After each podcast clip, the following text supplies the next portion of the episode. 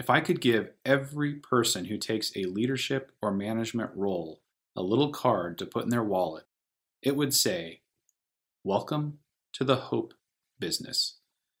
Hey, it's David, and you're listening to Leadership Without Losing Your Soul, your source for practical leadership inspiration, tools, and strategies you can use to achieve transformational results without losing your soul or your mind in the process. So, you're a leader or a manager, or maybe you're looking to become one soon. You may have taken the job or want the job for the money. I can tell you now, it's not going to be enough money, not for the amount of responsibility or challenges that you're going to face. Maybe you wanted it for the power. You like the idea of being able to tell people what to do. Well, I will tell you, you don't actually have power. That power is an illusion.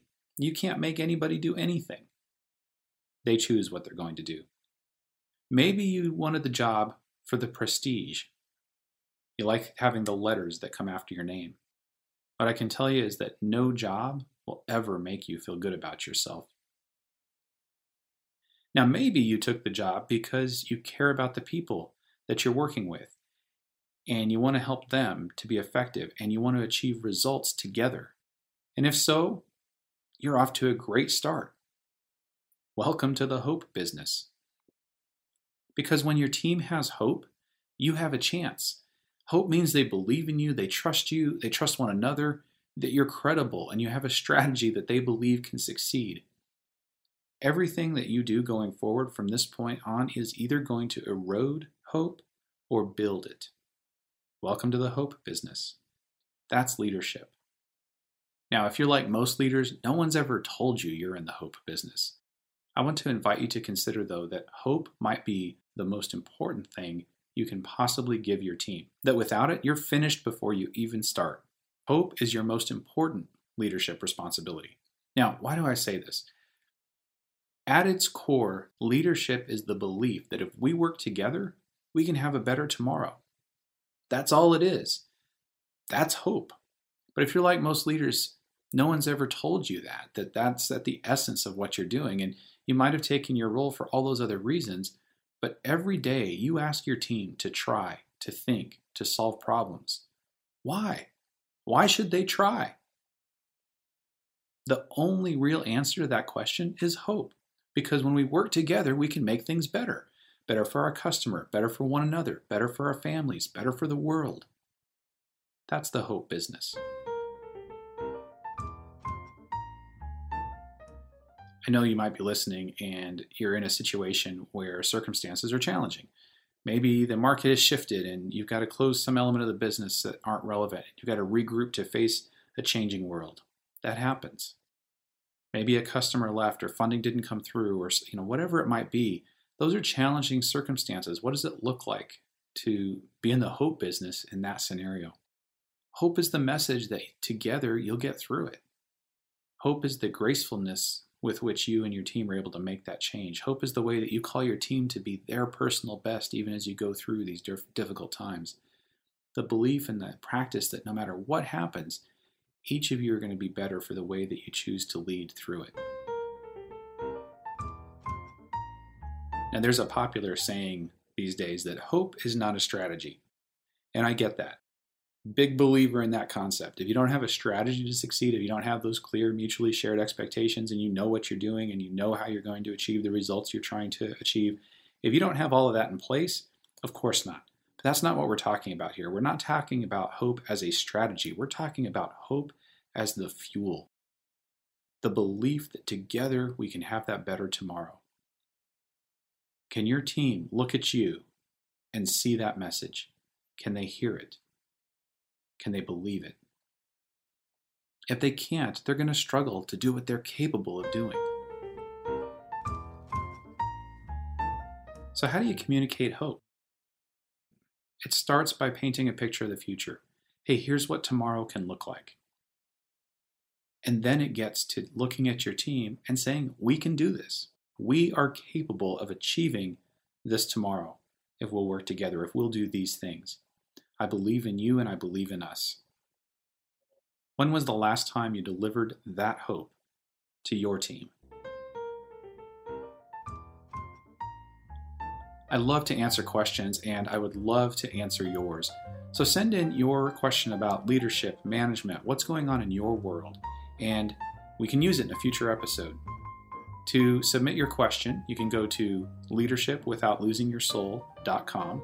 You'll find the appropriate button and you can leave a message there. Or you can email me at david.dye at letsgrowleaders.com. Today's question comes from Michael. David, the episode about the leadership formula for sustained results was very helpful. I can see that I've got a lot of work to do in reinforcing and celebrating and holding people accountable. But I have a question How often do I need to reinforce the expectations? How often do I need to celebrate and hold people accountable? As often as you're suggesting feels like it would be a little weird. Michael, thanks for the question. This is one of those issues that I think frustrates a lot of managers. How often do you need to be reinforcing expectations? Well, I think I said in the episode at least every week if it's mission critical to what you're doing.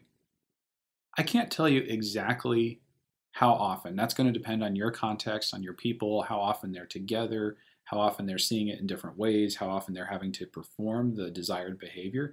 If it's something that they only do once a year, then you may not be reinforcing it every week. But you might reinforce it every week leading up to it, and then every day immediately preceding. Here's a way I can help you to know that the message is sticking. When you get ready to say something and your people joke, okay, here comes Michael, he's going to tell us that we need to XYZ, that the most important thing is this, then you know that it's working.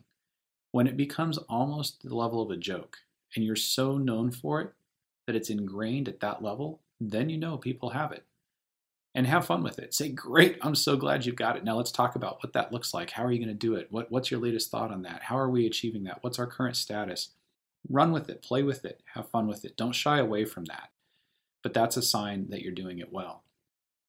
When it comes to celebration and accountability, how often do you get tired of being told thank you or getting encouragement for something that you've done well?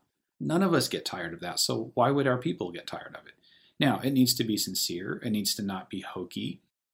You don't want to alienate people by being fake. In some subdued cultures, a simple, hey, thank you, I really appreciate that. Hey, that turned out really well. Hey, I'm really proud of us and what we achieved there. That might be said very mildly and in a few seconds, but it has the same impact as in a different culture, balloons and fanfare and ringing a bell might have. So you got to know your people, you got to know the right way to approach it. But I would say whenever it's appropriate, whenever a loop is closed, celebrate it. And whenever a loop isn't closed, you'll want to acknowledge it and have the conversation and figuring out and figure out what didn't happen, what do we need to do next time, or how are we going to close this loop right now? So, short answer on celebration and accountability every time. It never goes out of style. Don't be hokey, be sincere, but be consistent. Thanks for the question, Michael. Remember, you're in the hope business. Your team is looking to you for a picture of what tomorrow can look like if we pull together and do this. And they need to know that you believe that they can get there. Until next time, be the leader you'd want your boss to be.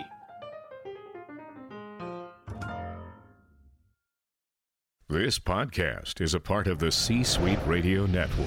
For more top business podcasts, visit c-suiteradio.com.